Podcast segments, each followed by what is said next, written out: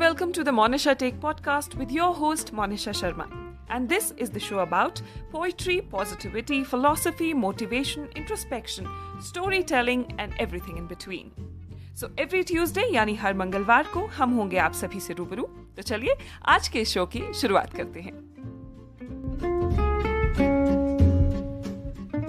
नमस्कार the Monisha take podcast के सभी श्रोताओं को मेरा प्यार भरा नमस्कार। और उसके साथ साथ द मोनिशा टेक सुनने वाली सभी महिलाओं को a very happy women's day आज के एपिसोड में आप सभी के लिए मैं एक और कहानी लेकर आई हूँ, लेकिन उससे पहले क्योंकि आज वुमेन्स डे है तो मुझे लगा कि उपासना पाठक द्वारा लिखी गई इन खूबसूरत पंक्तियों के साथ आज के इस एपिसोड की शुरुआत करनी चाहिए। ये पंक्तियाँ कुछ इस प्रकार है।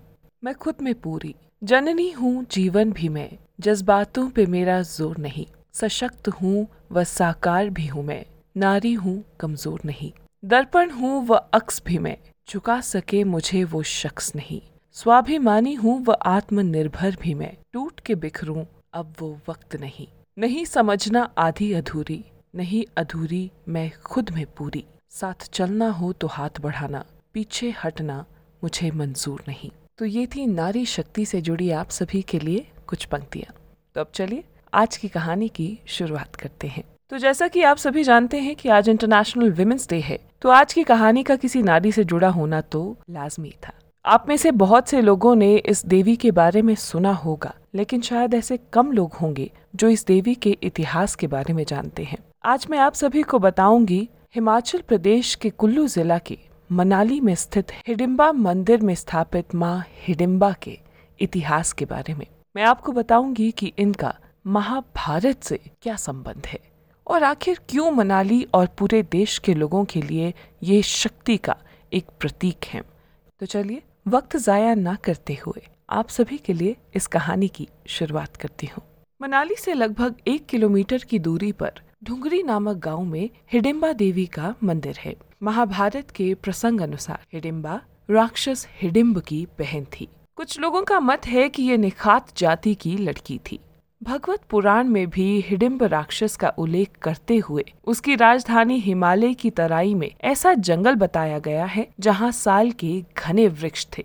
एक अन्य विचार के अनुसार हिडिम्ब का राज्य चंबा, लाहौल से गढ़वाल तक हिमालय की तराई में था। महाभारत में हिडिम्बा से संबंधित प्रसंग अनुसार, लाक्षाग्रह की घटना के पश्चात जब पांडव बच निकले तो वे माता कुंती के साथ घूमते हुए हिमालय क्षेत्र में पहुँचे। जंगल में थकान के कारण माता कुंती एवं चार भाई सो गए। भीम उनका पहरा दे रहे थे। हिडिम्ब ने अपनी बहन हिडिम्बा को कहा कि मुझे जंगल में मानव गंध आ रही है। तुम जाओ और इन मानवों को भक्षण हेतु मेरे पास लेकर आओ। हिडिम्बा जो ही गई तो उसने सामने भीम को बैठे हुए देखा। तो उसका हृष्ट पुष्ट शरीर देखकर उस पर आसक्त हो गई, तथा उसने राक्षसी का रूप बदलकर, मानव का रूप धारण कर, भीम से विवाह का प्रस्ताव रखा। भीम ने इस शर्त पर उसे स्वीकार लिया कि वह असुरी वृत्ति छोड़ देगी। माता कुंती ने भी एक वर्ष तक हिडिम्बा को भीम के साथ रहने की आज्ञा दे दी।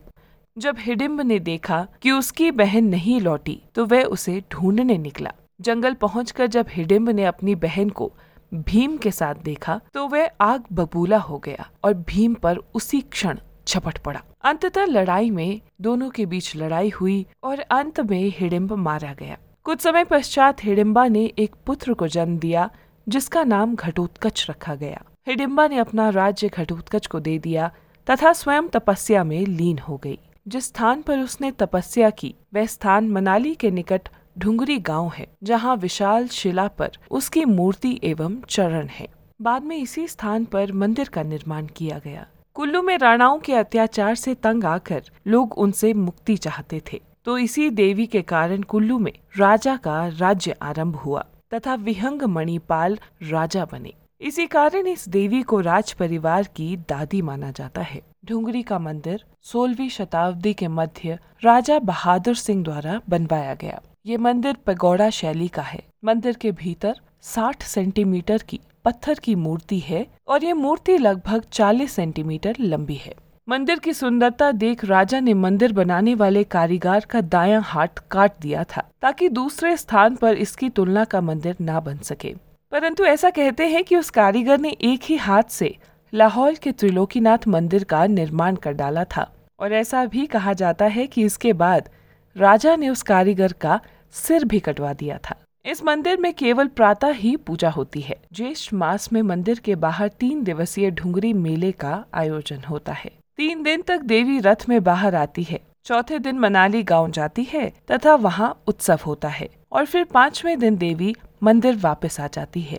इसके अतिरिक्त नवरात्रों में अष्टमी की पूजा भी इस मंदिर में की जाती है। तो ये थी आप सभी के लिए हिडिम्बा माता और हिडिम्बा मंदिर की छोटी सी कहानी। आज की ये कहानी पसंद आई हो तो इसे शेयर करना मत भूलिएगा। इसी तरह की और कहानियों के लिए आप मेरे पॉडकास्ट द मोनिशा टेक को स्पॉटिफाई और यूट्यूब पर सब्सक्राइब और फॉलो ज़रूर कीजिएगा। धन्यवाद।